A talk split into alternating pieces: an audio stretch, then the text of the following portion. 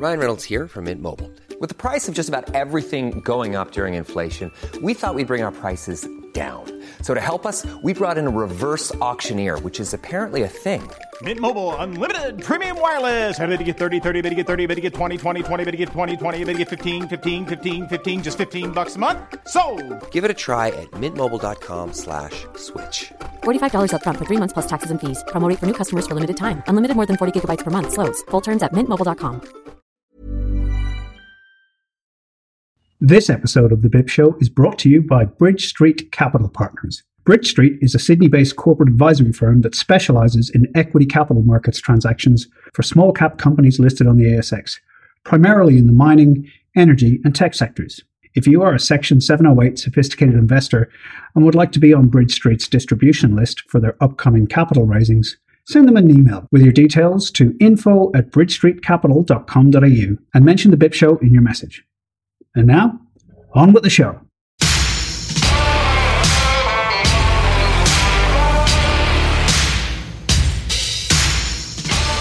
Hello, you're listening to the BIP Show. BIP is for business, investing, and policy. That's what we're here to talk about. Don't forget to hit subscribe and rate us wherever you get your podcasts. And a reminder that all the financial information in this podcast is general in nature only. Speak to a professional advisor about your needs. Uh, I'm Paul Colgan, director at CT Group, a research and campaigns consultancy here in Sydney. And I'm joined by James Whelan, investment manager at VFS Group. How are you, James? Uh, not so bad. How are you now, Paul? I am good. Looking forward to this one. Also on the line uh, uh, from Amsterdam is Ken Vexler, managing director and Acumen Management. Uh, g'day, Ken. Hello, Paul. Good morning, good afternoon, good evening. Good to be on. Yeah. Um, so, look, let's get straight into it. A lot has happened uh, with China in just recent weeks. Obviously, an awful lot has happened in recent decades, but just in the last couple of months, a lot has been going on. In this show, we are going to talk Evergrande, uh, Australia's new de- defense partnership with the US and the UK. We're going to talk about risks to China's economy, uh, the addition of apparent hostage taking to China's diplomatic toolkit, uh, and some, probably most importantly, some apparently significant shifts in how the Chinese leadership is thinking about the role uh, its economy plays in pursuing its goals. It's not hard to find people with views uh, on all of this, uh, but educated and well informed views are uh, hard to come by. Our guest is someone who really knows what he's talking about. Patrick Chovanec is economic advisor to Silvercrest Asset Management, a $20 billion wealth fund based in New York. He was previously managing director and chief strategist at Silvercrest. Patrick has been visiting China and working there on and off since the 1980s. He has traveled to all 34 of the country's regions, and he spent five years teaching as a professor on the MBA program at Tsinghua University in Beijing. Now, as well as his advisory work at Silvercrest, he is adjunct professor at the School of International and Public Affairs at Columbia University. And he recently secured his private pilot's license, which I uh, hope we can uh, find some time to chat about at the end. But Patrick Chovanec, welcome to the BIP Show. Hi, it's good to be with you. Thank you very much. Look, it's hard to know where to start here, but maybe the best place is really at, at the top. Um, what do you make of all of the recent suite of shifts in economic policy we've seen from President Xi? Uh, and maybe for simplicity, maybe you can uh, outline the top three themes that you see unfolding here um, in terms of economics and markets, and we, we can park the geostrategic stuff for later. Well, Xi is clearly a top-down kind of guy. Um, there was it's it's interesting if we look back to you know almost almost a decade ago when he took power. Uh, it's hard to remember that there were a lot of people who were very optimistic about him being a reformer, being a consensus-based leader.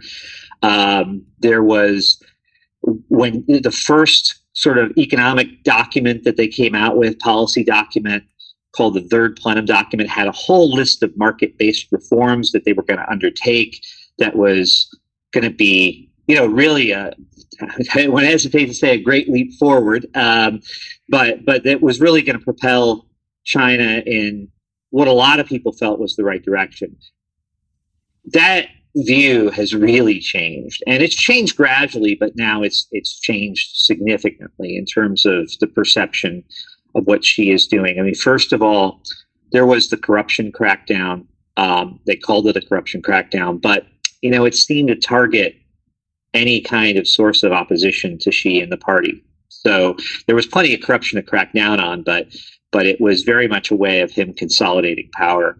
And for a long time, people said, well, you know, that's what he needs to do in order to push through all these economic reforms that are necessary. But it soon became clear that he really was not interested in giving up control of any aspect of the economy. In fact, the, the, the government was going to be, and the party was going to be in more and more control um, of what took place in the Chinese economy, which was really a change in direction from, you know, and in, certainly imperfect reforms um, for the past 40 years or so, but, but, you know, reforms that were moving towards more openness uh, in Chinese society and Chinese economy, if not the political system.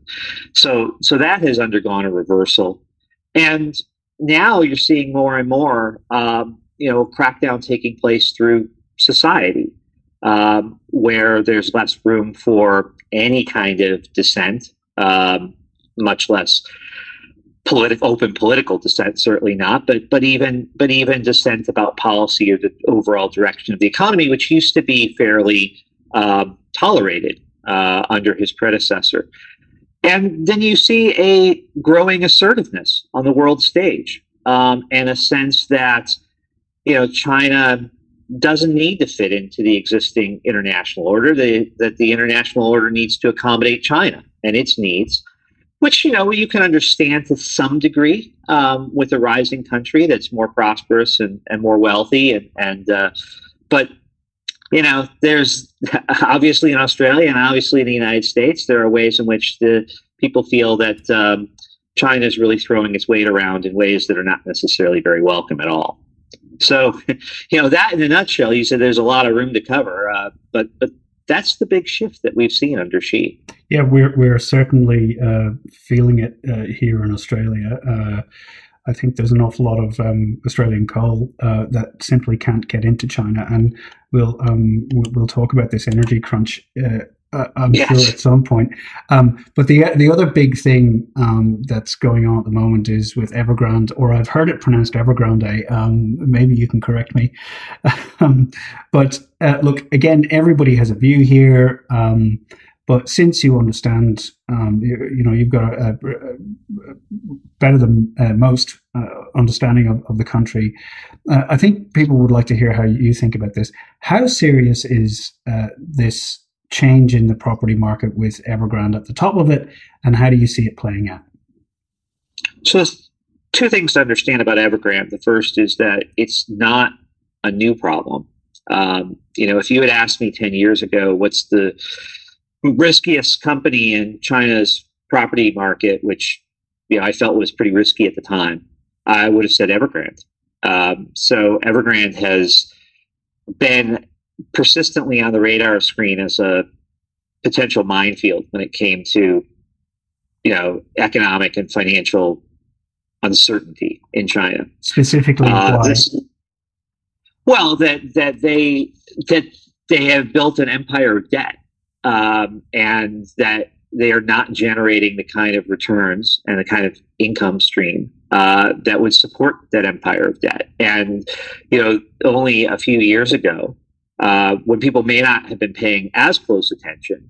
Uh, Evergrande nearly went bust, and there was talk about you know there were there were short sellers that were doing reports on it, um, saying this is this is a house of cards waiting to fall, and you know they went through some the market sort of you know had some scrutiny, and the government came in and and essentially very quietly saved them um, and prevented them from from uh, encountering any kind of financial uh, instability. So this has been out there for some time. The second important thing to understand about Evergrande is that it is not unique, that it is typical of problems uh, in the property sector and in the economy more broadly in China. So there are lots and lots of Evergrandes out there that may not be quite as large. Uh, they may not be getting quite the same scrutiny, but that's why people are concerned that you can't, you know, pull the thread with Evergrande and have it be just confined to Evergrande going bust. That there are all kinds of things that are connected, either directly connected with it or face similar sort of risks. That if those risks are exposed, um, who knows where they go. So this is the thing, isn't it? We we kind of don't know um, how much the state is willing to step in here um, for Evergrande and the other ones that are lining up. And well, I think we know, you know, in the past that the state has always been willing to step in or forced to step in, you know, because we've seen time and time again uh, with the solar sector in China, with uh, the railroad ministry in China. You know, people look at the, the railroad ministry and the, the, the high speed rail lines that it built all over China and say, wow, you know, it's pretty cool and that's impressive. And people do use it. Um, but the whole railroad ministry went bankrupt and was dissolved. Um, yeah. Because of the cost of producing that, so we and and I mentioned the solar industry you know, something very, very similar happened where they built an empire of debt and hugely expanded capacity and reduced solar prices all around the world. And, and, and but the problem was is that they weren't making money, and uh, they essentially went bankrupt. But the government, you know, y- you might hear a company disappear or have some financial difficulties or default on something, but then you hear nothing more because what happens, and this is happening right now with Evergrande, uh, they direct the banks they direct other state companies to come in and take over the assets and spread the losses around. The losses don't disappear, they're very real, but you never hear about them again. And that resolves the immediate crisis, but it does not resolve the underlying problem. In fact, it may actually perpetuate the underlying problem. Just, just on that, Patrick, if, if I may jump in, I've, I've sort of, well, uh, you've in part answered what I'm about to ask, but I'd still like to sort of have a chat about it.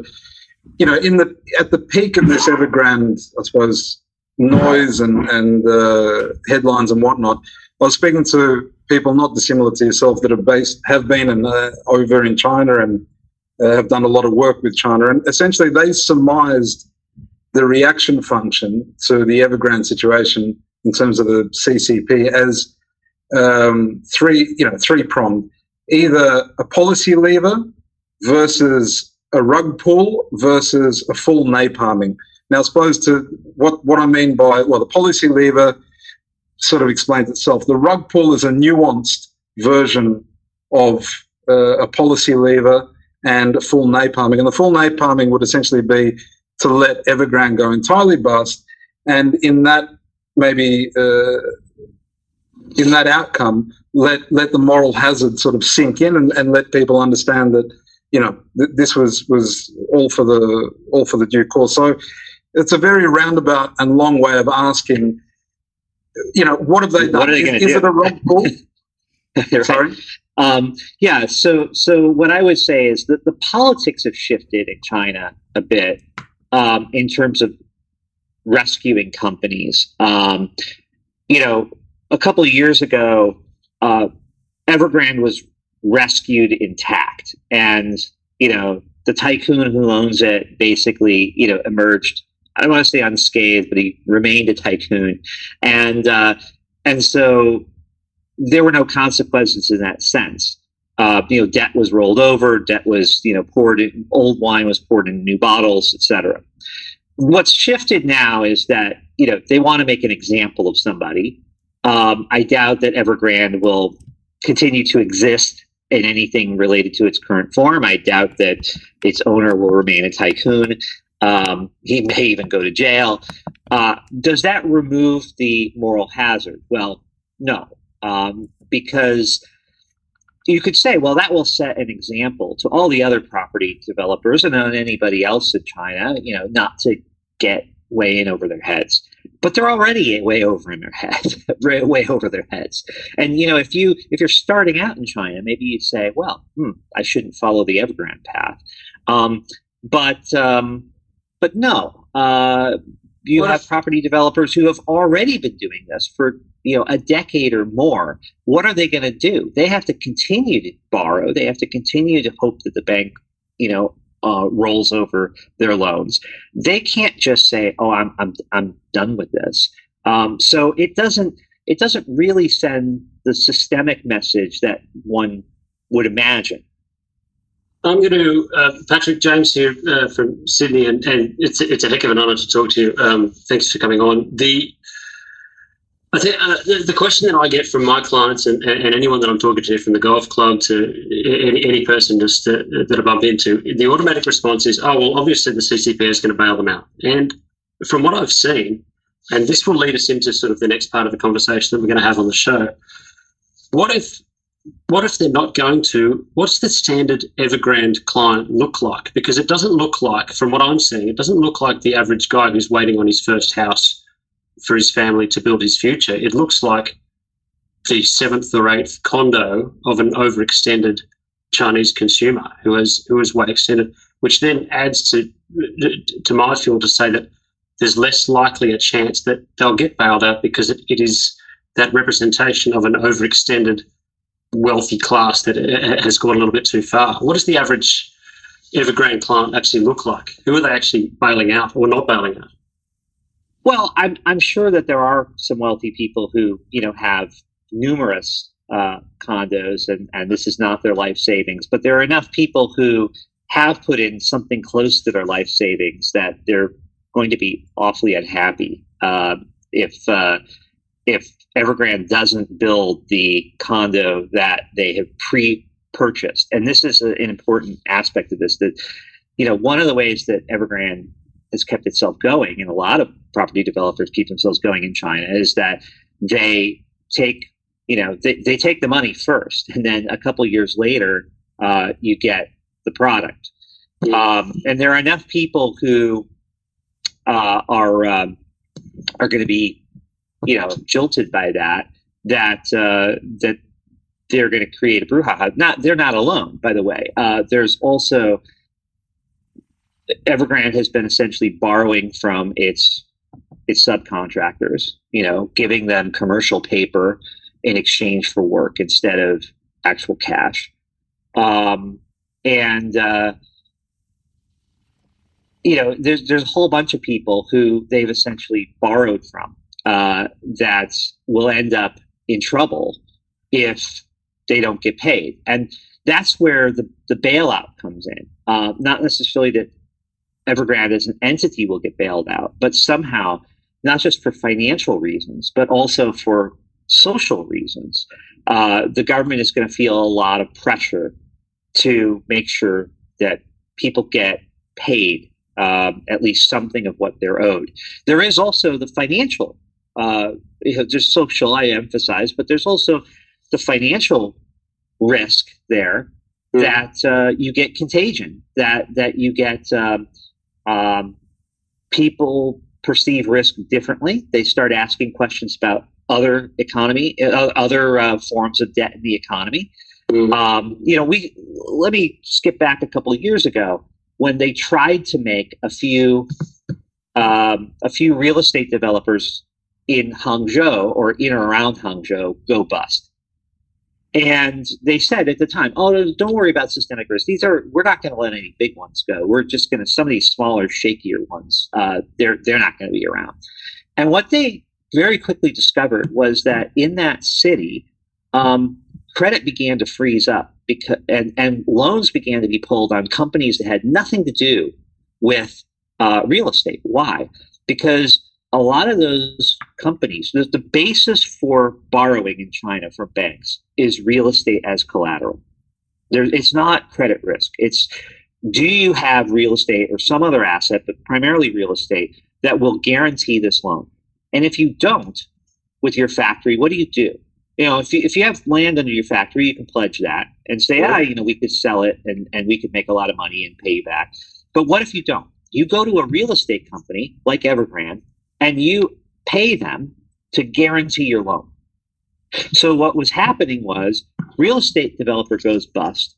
And all of a sudden, all the loans that it guaranteed throughout that city for companies that had nothing to do with real estate all of a sudden look like a risky proposition to the banks. So I want to make I want to make rubber I want, I want to make rubber dog poop whatever I've got a factory and I need to be able to have a guarantor for it and I can't anymore because of, uh, of the real estate. There's no Yes. guarantee. it. Yes, and so what what needs to be understood about you know the the the risk to the Chinese economy here is not oh there are some overexposed real estate developers who might go bust and a couple people might not get their apartments. Um, it is that real estate lies at the heart of all credit in the Chinese economy, and in particular the assumption that real estate prices will always rise or at least not fall for any sustainable amount of time. And that, if that becomes questionable, the entire basis for the banking system becomes questionable. Certainly Now, sounds like a, um, a a familiar theme to us here in uh, here in Australia. Certainly a lot I of have small. no idea what you're talking about. Paul. Well, no, a lot. A, But, well, but even but even more pervasive because you know in, in the West there may have been that assumption and it may have affected certain categories of assets, but the asset classes that are affected by that in China, including all business loans, Hmm. are much more pervasive, and you just don't know where it leads because they were surprised when that happened. Uh, They didn't see that thread, and they quickly stopped pulling it. Um, and that's what I think happens a lot of these times: is the government realizes there's a problem, there's an issue, uh, maybe maybe somebody needs to be taught a lesson, and then they start to pull that thread, and they start to see other things unravel that they never imagined would come undone, and then they stop. Uh, um, can I ask you how much this was tied to the sort of great uh, sweeping theme of uh, the changes in China's economy over the last 30 years, which is the urbanization uh, of, of society and, and all the success that they had, frankly, in, in lifting people out of, um, you know, agricultural existences um, Yep. a- and moving people into um, uh, urban environments by the hundreds of millions. Um, so, is this is like is Evergrande part of that story, or do you think it's just simply a market issue? So, so, so here's the underlying story. The underlying story is that China, um, one of the ways that China got itself out of poverty uh, is the export-led growth model, which you know has, was adopted by Japan, was adopted by South Korea, um, and you know the the benefits of the export-led growth model is that you don't have to depend upon domestic demand to drive return on investment. You, you know, you've got a poor you've got a poor domestic consumer that you really can't support that much demand. So what do you do? You, you turn that poverty into an advantage and you sell to other people, uh, other more established consumers outside of your home country, uh, and you export, and that enables you not just to make some money, it, it enables you to turbocharge investment. You channel all of the proceeds into investment and you build up capacity much more quickly than you could have done without that. And that has been a very successful model for a lot of countries, especially when linked with opening up aspects of their economy, as China most certainly did in the 1980s and 90s, uh, and even going into the 2000s. So that was very successful. And it allowed them to grow out of a lot of mistakes. You know, we had a bankrupt banking system in 2000 because of, you know, the, the legacy of, of, of communism. And they were able to grow out of a lot of that because of the productivity gains that were unlocked by all that investment and, and, and all that uh, opening of the economy. However, um, with the export led growth model, what Japan found in the 1980s, uh, and mainly because, because it became the second largest economy in the world, is that relying on external demand by running you know trade surpluses you can do that for a time until you become so large that that becomes a very significant burden on the rest of the economy the rest of the global economy um, and that other countries can't absorb that. Uh, you know they're well they're they're happy to in the, in the beginning when you're kind of up and coming but when you're the second largest economy in the world you know china can't double the amount of of you know furniture it sells you know every year to the to the rest of the world and and have them be in a happy place. And so you have to strike a better balance. Um, and one of the one of the kind of warning signs that that was happening was the 2008 financial crisis, when you know a, you had debt, which was you know in large part you know you pay China and then China lends it back to you know developed countries, and uh, and that debt became problematic uh, in different ways. And in 2008, the demand for Chinese exports fell off dramatically from those countries. How did China respond? Um, it did not respond by saying, okay, we have to sort of take that hit and we have to rebalance our economy towards um, towards more domestic consumption. They said, okay, we've lost exports or we've lost a significant chunk of exports. We'll make it up by doubling down on investment. Now remember, investment, turbocharging investment was only made possible because you had a source of demand that didn't come from your own economy. So now they're saying we're going to make up for it by turbocharging investment again.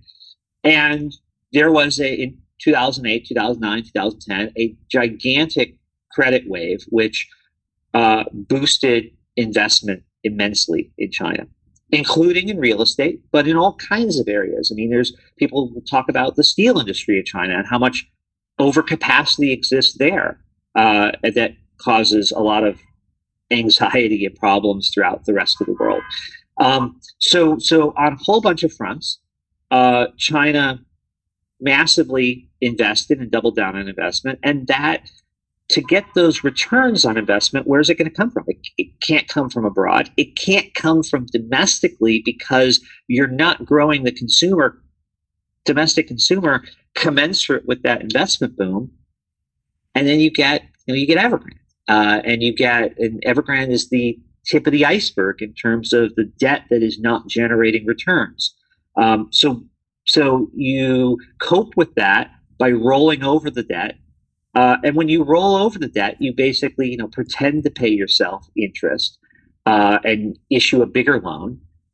But that sucks up more and more credit into the economy into unproductive ways. So what you get is less and less real growth for more and more credit.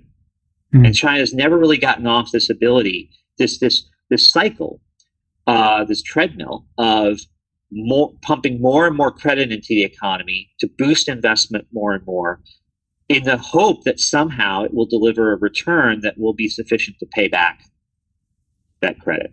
So, and that that transition to the c- consumer economy is going to be a decades long process, right? Um, yeah, and, and you know, it's not to say that the Chinese consumer economy hasn't been growing. It has been growing, but it hasn't been growing commensurate with uh, the capacity that's being created in that economy. Mm. And and you know, there was I remember a couple of years ago going to Australia and being told, "Don't worry about that because they're having uh, they're having this huge urbanization boom, and that's gonna that's gonna make up for it." Well, you know, urbanization is all fine and good, but it's not urbanization that really generates wealth. It's the productivity gains that it hopefully unlocks. And so it needs to exist in an environment where capital is being channeled in you know reasonably uh, productive directions.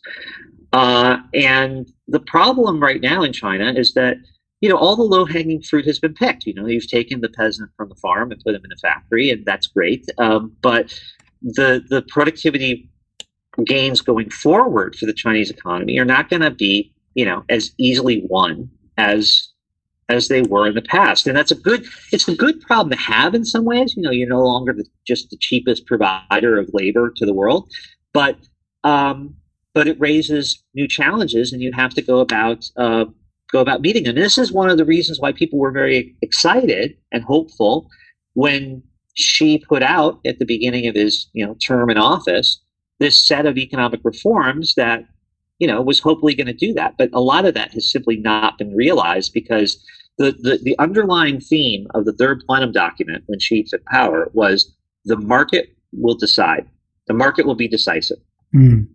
and I, at the time i said okay great that is what the chinese economy needs in a whole bunch of ways especially when it comes to finance.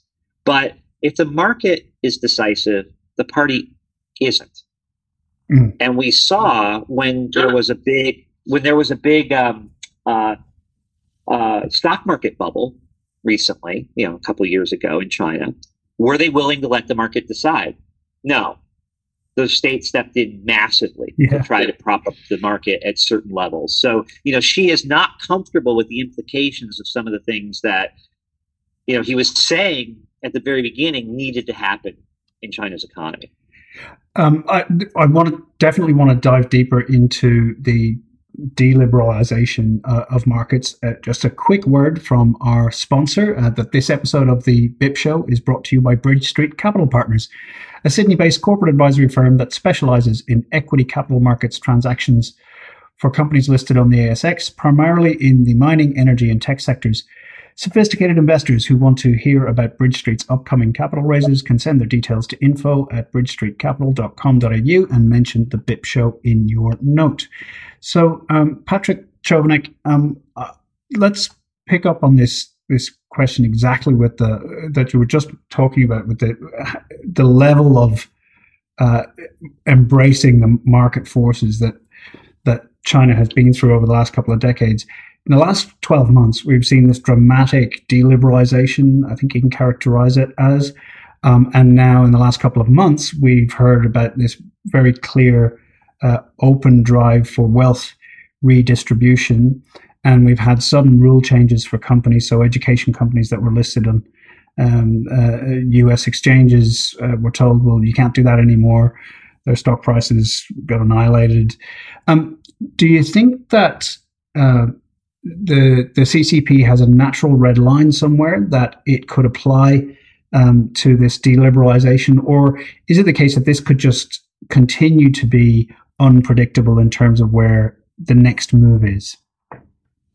So 2008 was, and the crisis that took place in the West was a real uh, turning point in China in terms of its attitude towards uh, not towards the rest of the world, but towards its own economy.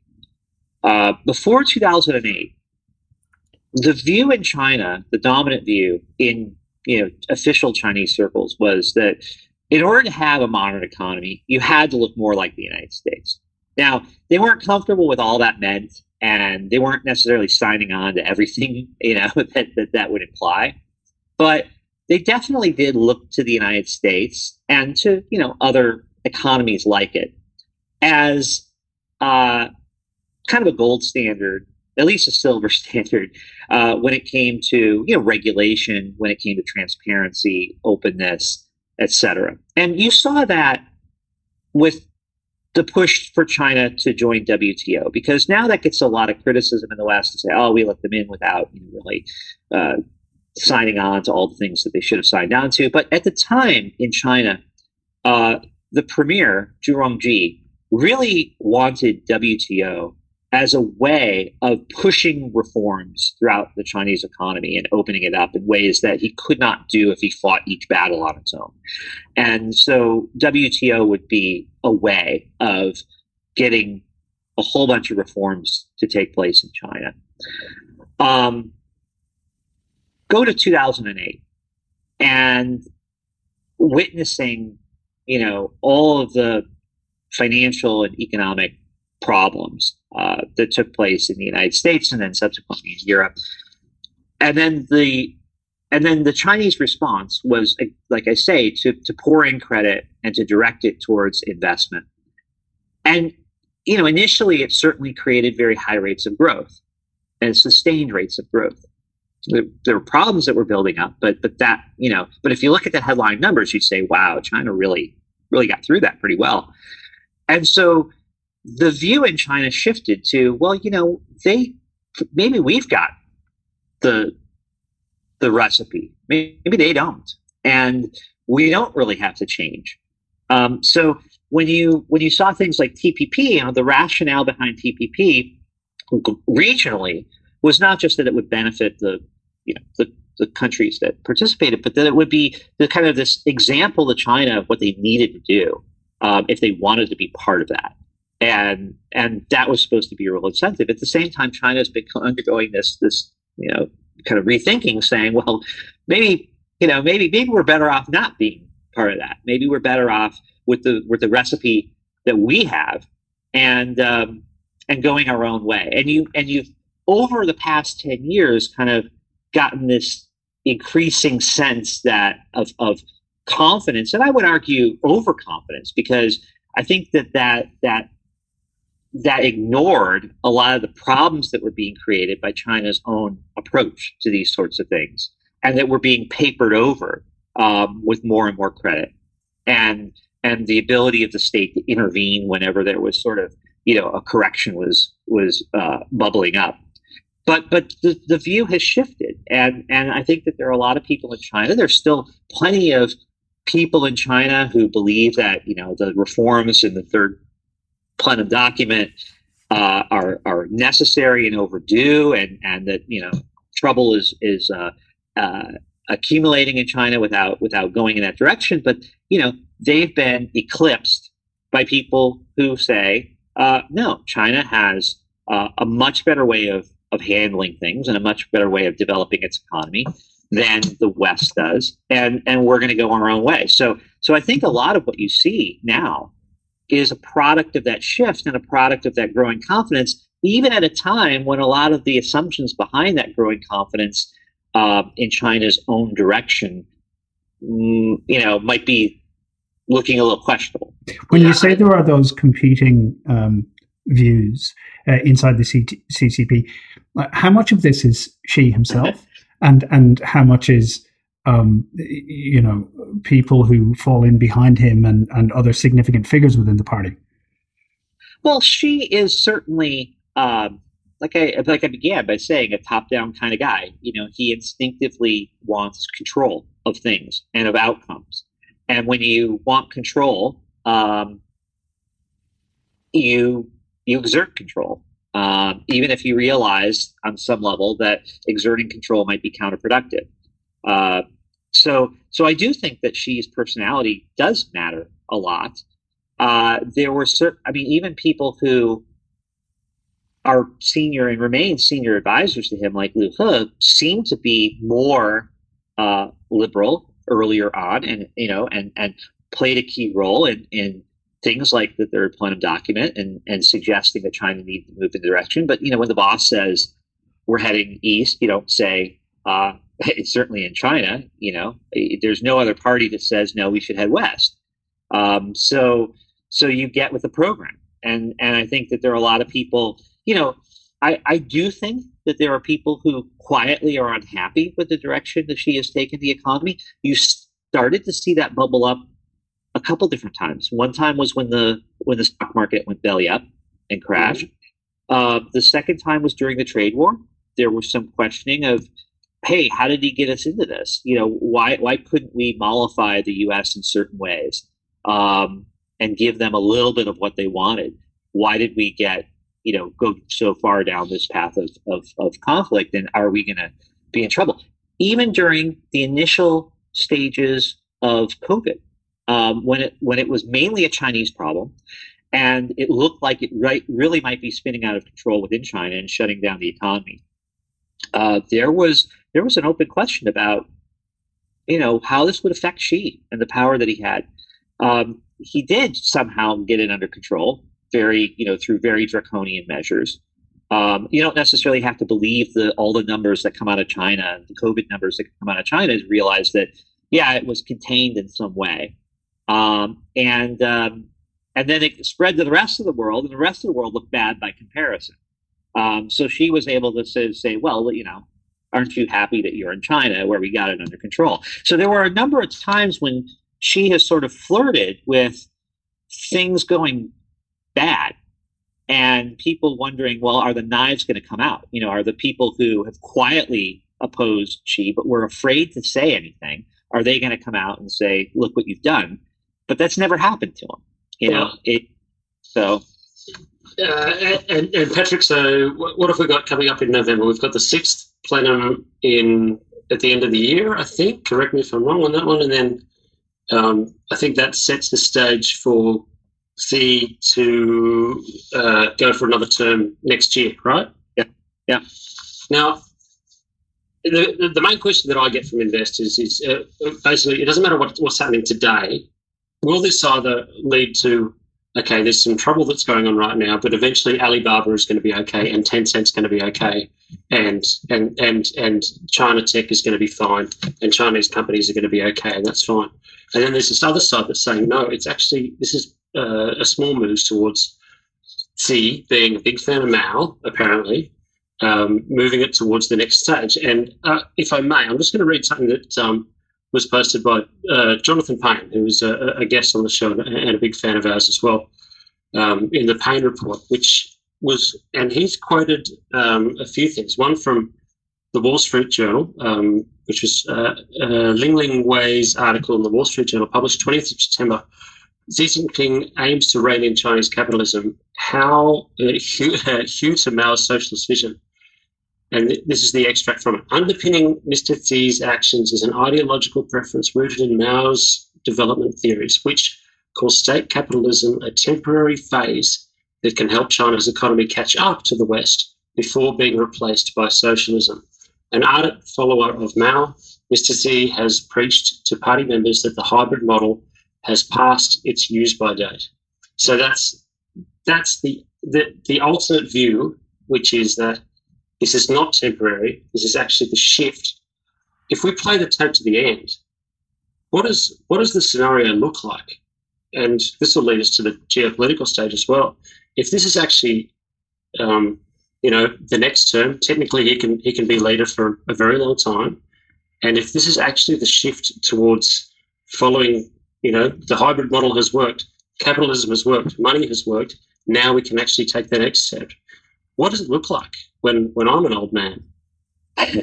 so I think it really depends on what you believe is the narrative of the Chinese economy over the past 40 years. And, you know, my narrative would be uh, when I went to China in 1986, one of my most striking memories, you know, I was visiting a communist country, okay, and, and it looked more like North Korea at the time.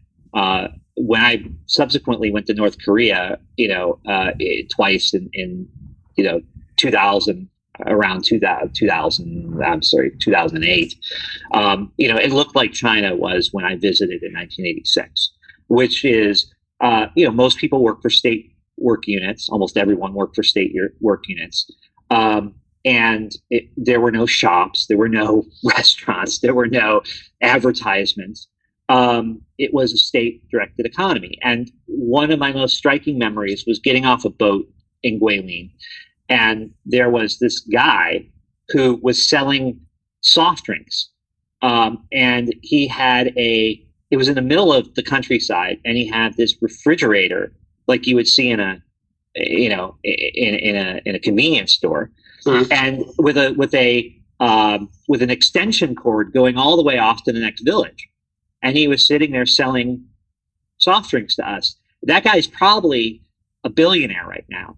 uh, because that kind of what what that was was the opening wedge of uh, a Chinese economy that was able to take to harness um, the ingenuity and initiative of people who wanted to improve their lives.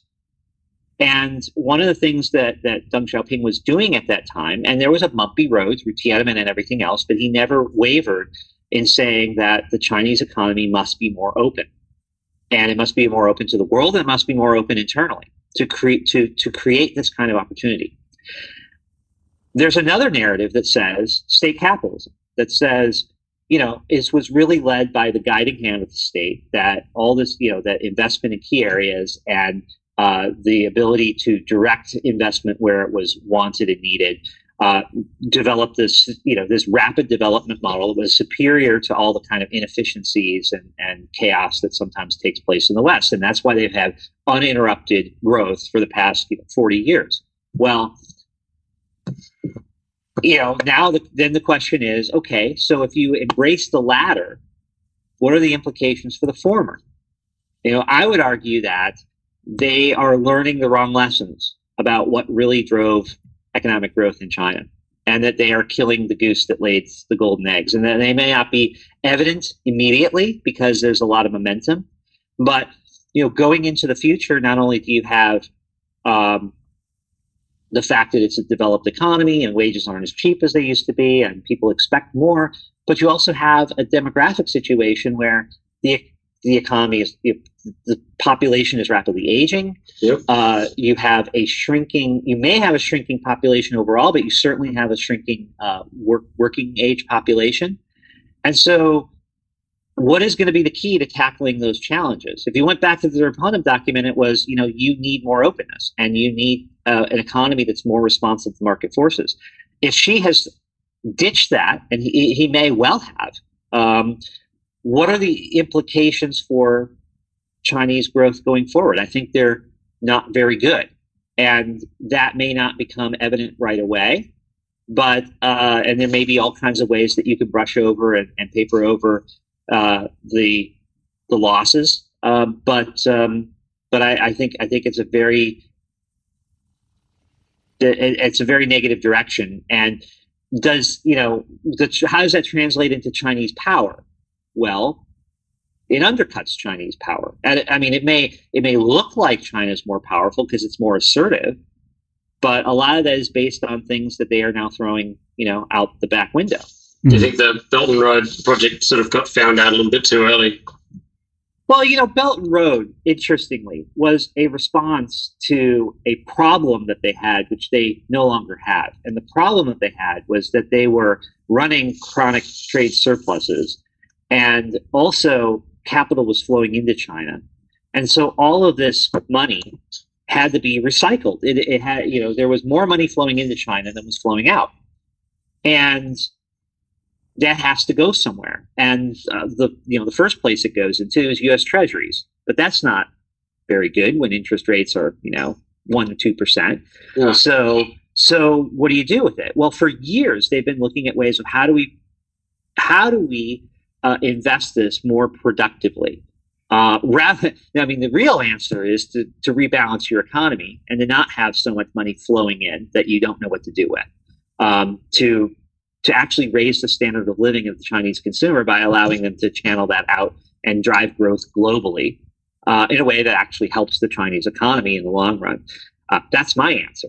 But but you know, if that's not your growth model, uh, or if you're not willing to make that transition to that kind of growth model and the changes that that involves, uh, what are you left with? Well, I, I have to invest it somewhere, uh, and they've they've done various things to try to invest it. I mean, China Investment Corporation, you know, was supposed to do that, but Belt and Road was another way to try to do that. But the problem is, is that unless you're investing in things that actually generate return, and if the rest of the global economy, here's the problem you know, back in the back in the 19th century, Britain could export to the world, take the proceeds and invest in the world, yep. do it productively because the rest of the world needed to catch up. The, the, the world was supply constrained.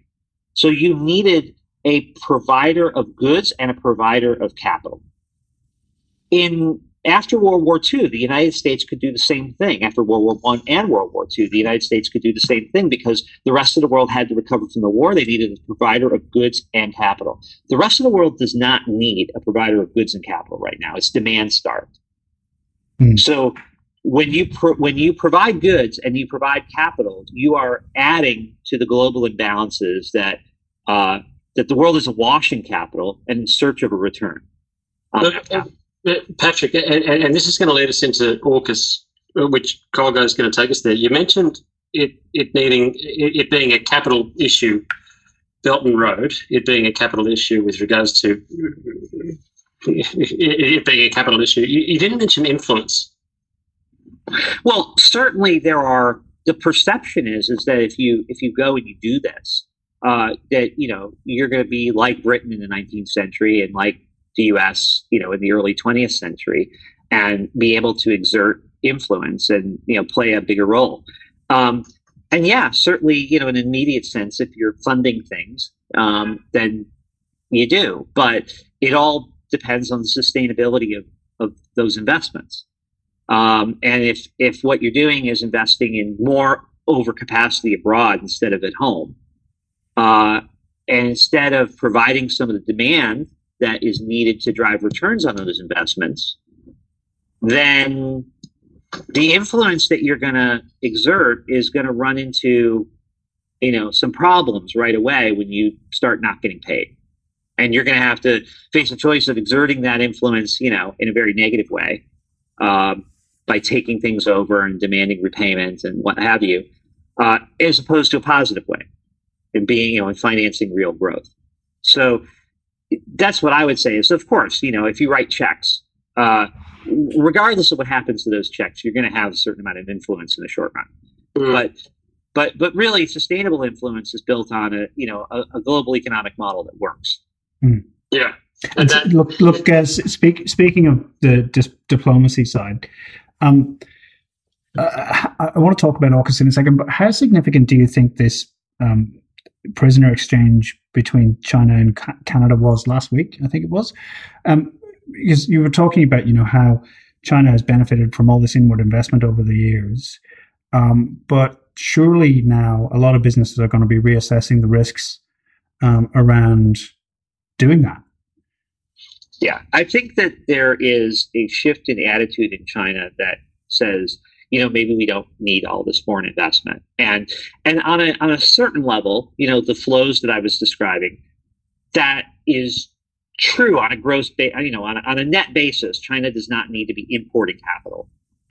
But that said, um, free flows of capital between countries, regardless of whether they are um, what the net flow is, are good in the sense that they create competition in the economy. They create, you know, they introduce new ideas, new ways of doing things. I think that foreign investment continues to play a very important role in China's economy and and you know, the kind of productivity gains that they want to realize. I mean, I, I can go back to what am I talking about? I mean, the the the the entire fast food industry, you know, or, or the entire restaurant culture in China, um, you know, w- was was kind of introduced by companies like McDonald's and you know Kentucky Fried Chicken going into China and saying, you know, look, this is how it's done. Mm. And I'm not saying that oh, China needs you know foreigners to tell them what to do. There's plenty of innovation in China, but when you have, regardless, I mean, if you're in the United States economy, um, having other countries you know, coming in with a different point of view and introducing products and introducing ways of, of, of doing things is a is a productive spur. But China right now seems to think that's not really necessary. And we're probably better off without it. And the response under COVID, this concerns me a great deal, has been, well, you know what, we're we're shutting down our borders, which is okay, maybe necessary um, under the circumstances, but I kind of get a feeling like Xi likes it a bit too much. like not having uh, one of the things I always used to say was, you know, China's DNA has really changed because you've got, um, regardless of what you know Xi wants to do, because you've got uh, people from China traveling all over the world. I mean, you see them, right? Or you used to see them. Yeah. Um, and, and they can see what the rest of the world is like, and you can't, you know, they're not peasants to be just told what to do. Um, and and they've worked abroad, they've studied abroad, they've traveled abroad. Well, you know, a lot of that is stopped now. Mm. And I get the feeling, and and also, you know, travel of foreigners into China on business and other things has has kind of screeched to a halt. Um, so, you know, will that will, will, will that stop when the emergency, when the medical, you know, necessity for it stops? I'm, I don't know because um, there seems to be an attitude of, well, you know what, this just showed how little we need of that, um, and and how unnecessary it really is. So there's this sense in which China is starting to insulate itself from the rest of the world, care a lot less about what people think about China as a place to do business. And that is worrisome to me. I mean, you specifically mentioned, um, uh, you know, uh, Meng and and uh, the the taking of the two Canadians as essentially hostages. I mean, it's pretty clear that that's what they were, mm-hmm. and then they were exchanged for her. Mm-hmm. Um, you know, we can, one can debate about whether that was an exchange that should have taken place or not taken place. But even before that, you know, that took place, it was clear that they were hostages, and and that they would not have been arrested had they, you know, had Meng not be, been held, right? Mm-hmm. And and they were released when Meng was released. Um, that together with all the things that are happening in Hong Kong with the national security law will certainly make some people question uh, their safety when they go to China, especially if they're involved in any kind of policy issue relating to China. Yeah. Um, and uh, I don't think you see that right now because it's being masked by COVID and the fact that you can't go to China anyway, really. Um, and but Co- But, you know. uh, Congo, just before you just before you charge on, it's I still it still blows me away, and until I'm wrong, uh, for the last 21 days, because I, I I remember sort of following this. So from September 9, Uh, Xi Jing, Xi, uh, I'm never going to get his name right. Xi Jinping hasn't Yeah. set foot outside China for 600 days, mhm, and that is now 620 days okay. from that. Is that weird? Uh, not necessarily. Um, I mean, part of that is COVID and nobody's gone anywhere. Um, and you know, I, I, He's I the mean, there- world there- leader. there is a there is there is a um I mean there is kind of a parallel that people will draw to to Mao in this sense that you know uh, a lot of the leaders of the Communist Party had traveled abroad. Deng Xiaoping uh, went to France. Zhou Enlai went to France. Uh, they I don't know whether you would call them international, but they certainly had had an experience outside of China. It was, Um, interna- it was international back then. and and Mao Mao never left China except for I think one little trip to Russia once, and it was you know he wasn't impressed. Uh, so so uh, uh, there is kind of this you know this this pattern of internally focused leaders versus externally focused leaders in China, and Xi is almost certainly internally focused. I mean, there was a time when you know I guess Xi did go to Iowa or something and stay with a family, and there was a big uh, much to do made about that when he went when he visited the United States and stayed with them again. So it's not like he doesn't have any, you know, kind of external. But yeah, I do think that, uh, you know, Xi thinks more these days about what's going on in China and a lot less about what the rest of the world thinks. And and the other disturbing thing that we start to see is this. And I'm sure you you know been familiar with this is this wolf warrior diplomacy where.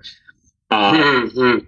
where where you know uh, Chinese diplomats, quote unquote, right, uh, become trolls online and basically say, you know, sling insults at people and at leaders and at countries.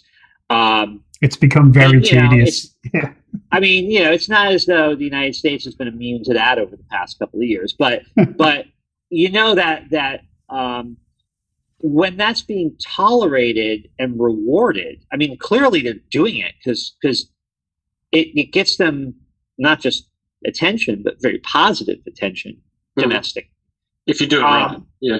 You've got a well, you know, I, Yeah, don't- even if I haven't seen anybody really punished for it.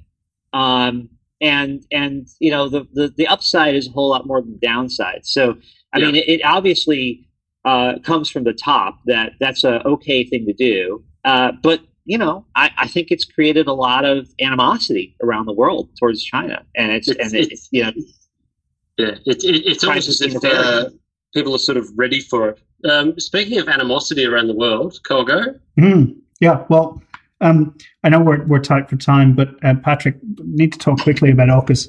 Um, this um, uh, new strategic initiative that kind of sits alongside the Quad, um, uh, with um, uh, you know Australia, um, uh, Yeah. Japan, India, and the US. But the military muscle in the Pacific is something that's you know it's effectively on our doorstep here. Um, it's been a major theme of the of the past decade. Um, uh, we've had Hong Kong, and now there's this kind of like drip drip effect uh, in terms of tensions with Taiwan.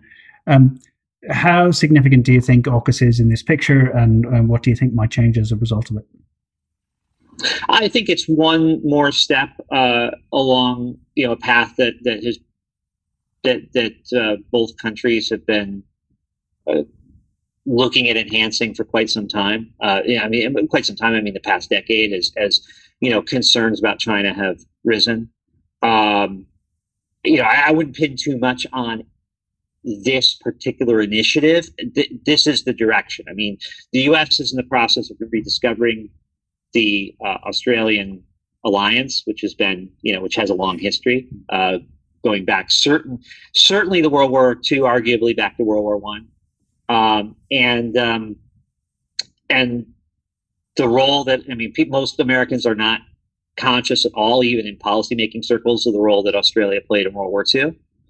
So, um, in the Pacific. So, so you know, I think there's a rediscovery of that and a recognition of that, the importance of that relationship in this part of the world. Uh, I think there's you're seeing a maybe not a rediscovery of the role of Japan, but but but a growing awareness of its of its strategic importance uh, in the region. Uh, India is, you know, a country which the United States has simply not had that much of a productive relationship, it doesn't have much of a history with. Um, unlike Britain, uh, you know, in India, you you know, when I traveled through India, I was always, you know, a great awareness of what was happening in kind of the Anglo world and not in, you know, in the American world. And but I think that's starting to shift because of of China, and um, and I think you'll continue to see that. Now, where all the pieces fall into place, you know, France, right? Uh, hmm. India, Japan, that remains to be seen and sorted out. But that's the direction. And China has only given that a boost by some of its more most recent actions. Do, do you think there will be conflict with Taiwan? Do you think that's going to get hot? So I don't think there inherently needs to be conflict over Taiwan uh, in the sense that like it's inevitable and this is what's been you know that they've got it in their sights. I do think that obviously reuniting China, Greater China, would be a big feather in Xi's cap. Um, they may be feeling more confident about it. At least their their their kind of overall power that they could exert. Uh, and I think that there is in the in China there is a view that the United States is a declining power, and that uh, it's just it's a lot weaker than it seems. Now that was, by the way, the view of Japan in in 1940. So so um, you know that that can be a miscalculation sometimes. Yeah. But but um, but I do think that there is a view that maybe they can push a lot harder than they have been willing to in the past, and we'll see where that leads. Because does the U.S. and other countries do they do they truly push back? Um, in Japan, and, and obviously Taiwan is is is caught in the crosshairs there. But you know, it's not just the United States expressing um, concern about that. Japan has expressed a lot of concern about that. Um, and even I think had a very high level meeting just the other day uh, with someone from Taiwan. So, you know, uh, there are a lot of moving pieces there. I do think more broadly, uh, this idea of whether China sees itself as needing the rest of the world uh, is you know is a is a big question mark here, um, and and they are certainly feeling more assertive. Uh, but you know, like I say, that assertiveness has also generated a response in return. Mm-hmm. It's certainly going to be interesting. Um, this has been a fantastic chat, and we are out of time. But I can't let you go without congratulating on you on uh, getting your private pi- pilot's license uh, recently. I am. Um, uh, yeah. Really? So yes, so, so, uh, certainly some of the happiest moments of my life have been uh, in the handful of times I've been at the controls of a small aircraft. So, um, what, what, this was my COVID. This was my COVID project. Oh, know? fantastic! I, we were all we were all locked in. I honestly had no idea that I would do something like that. Um, and uh, what are you flying, Patrick? I, just Cessna 172. I mean, you know, yeah, old school, but Brilliant. but but um, but I got into it oddly enough through Microsoft Flight Simulator.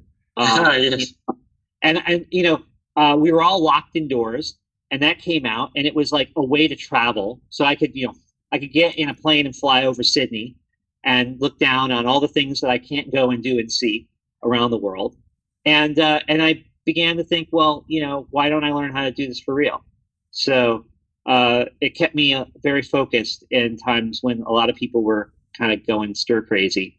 Um, on going out there and flying and, and learning how to do that. So yeah, it was, it was fun. That's, that's outstanding. And and you got your hours and everything uh, through the through the lockdown.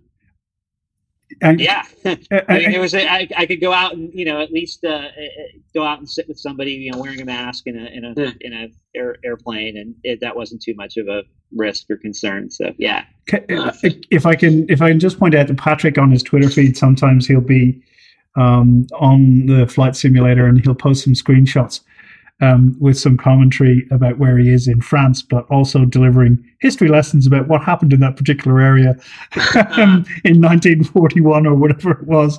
Um, so, uh, which I always find very, very amusing. And uh, um, uh, yeah, I kind of go and I, I explore the world through, uh, you know, vicariously through that. And, and it's, I'm a big history buff. So, uh, you know, going and flying at least virtually old, I'd like to someday fly you know old planes for real, uh, and that would be an interesting experience. But that hasn't been, you know, I'm not there yet. But but uh, but being able to fly them virtually and then tell the story of what you know the stories behind them is kind of an interesting way to explore the world. Yeah. Well, if I if I can make you jealous, I'm very jealous of you having your license, but um.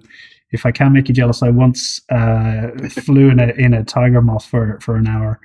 Um, oh, cool! which was uh, definitely in the top five coolest things I've ever done. Um, and uh, uh, the the guy who um, was uh, the the pilot was a, a, stunt pilot, so we took off at dawn in Sydney, um, and there was a mist on the ground, and there was a, a hot air balloon uh, taking off from a nearby field, and uh, we got up in this um, in this tiger moth, it, it, it takes off at about thirty five knots so um, we flew towards this, you know. So there's no acceleration. It just it just sort of wheels down the runway and goes into the air.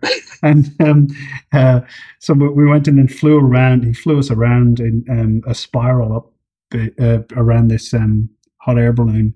And I have photographs of it. I had a, a DSLR camera because that, that was what you needed for a good camera in those days. These days it would just be a mobile. But I had a little DS, DLSR DSLR camera hanging around my neck. And I was able to lean out of the cockpit and take photos through the braces of the wings of this um, hot air balloon in the mist. And then he let me fly it for a little while, which was just incredible. Um, yeah. And it's, uh, yeah, amazing experience. There is something um, kind of reassuring right now about being able to focus on a technical skill mm-hmm. um, because, you know, everything is so politicized. I mean, even COVID um, is so politicized and, and, people argue and who's to say who's right and who's wrong and you know uh, it, it, doesn't seem like you convince, can convince anybody of anything these days even on china and and um, and then to be able to you know just like learn how an engine works or or uh, you know when you land i mean you either land or you don't so, so there's no there's no yeah. kind of my opinion is this who's to say i'm wrong right? I found, I, uh, yeah I found the same thing, Patrick, uh, uh, yeah. with that as well. Just uh, con- concluding my license as well, which I started when I was 16. That that yeah, just clinging to things that are right and wrong. The wind is blowing yeah. from X. You are traveling yeah. at X. Like it's it, you either are. It, it, I found that as well. Good, good. Yeah, there's uh, accountability. There's you know yeah. very rapid accountability for for the correctness of your action. Yeah, ac- absolutely. accountability with the ground. Yeah. Um, yes. Yeah. So um, look, this has been a fantastic uh, chat. I'm going to wrap up. Don't forget to subscribe to the show, rate us, leave us a review wherever you get your podcasts. This episode is brought to you by Bridge Street Capital Partners a Sydney based corporate advisory firm that specializes in equity capital markets transactions for small cap companies listed on the ASX primarily in mining, energy, and tech. Sophisticated investors who want to hear about Bridge Street's upcoming raises can send their details to info at bridgestreetcapital.com.au and mention The BIP Show in your note. You can find us on iTunes at The BIP Show or wherever you get your podcasts. We're on Twitter. It's at the underscore BIP underscore show. And we're on Facebook too. Just search the BIP Show. James has a website which is now hosting all the extras, Google Wheel and Capital. Follow the links to the BIP Show. Um, and we're there individually at Colgo, at James Whelan42, at Ken Vexler, and you can find Patrick at PR Chovanec. Um, he is really great on Twitter, always talking about what's going on, uh, uh, full of insights, uh, history, and um, uh, scenic shots from uh, uh, Microsoft Flight Simulator. Um, I gotta see these shots. Yeah. Um, well, so, you know, I used to have I used to have a lot of travel photos. Yeah. What happened? Well, you know, can't really can't really get out much. Yeah, yeah. There's been this thing going on, James. COVID. don't worry about it. I'll explain later. Um, yeah. Uh, but okay. But, uh, pa- Patrick Chovanec, um, uh, economic advisor at Silvercrest uh, uh Asset Management and uh, um, highly qualified China watcher. Um, thank you so much for joining us on the show and sharing all your insights. Hey, thank you. Uh, Ken, it's been great. Yes, thank you, Patrick. Sorry, I was I, I just was engrossed by everything you had to say, and, and thus took a took a back seat. But thank you once again; it was really great. Uh, James, got to work on that pilot's license, mate. Yeah, I've just got to finish it off. It's only been 24, uh, 24 years since I started it, so I should be able to finish it uh, in a couple of weeks, mate. No worries at all. No problem. Thank you, Patrick, though, uh, mate. That was sensational, and we will uh, have more to talk about, I'm sure. Um, the show is produced by Rick Salter. We'll catch you next time. Thank you for listening.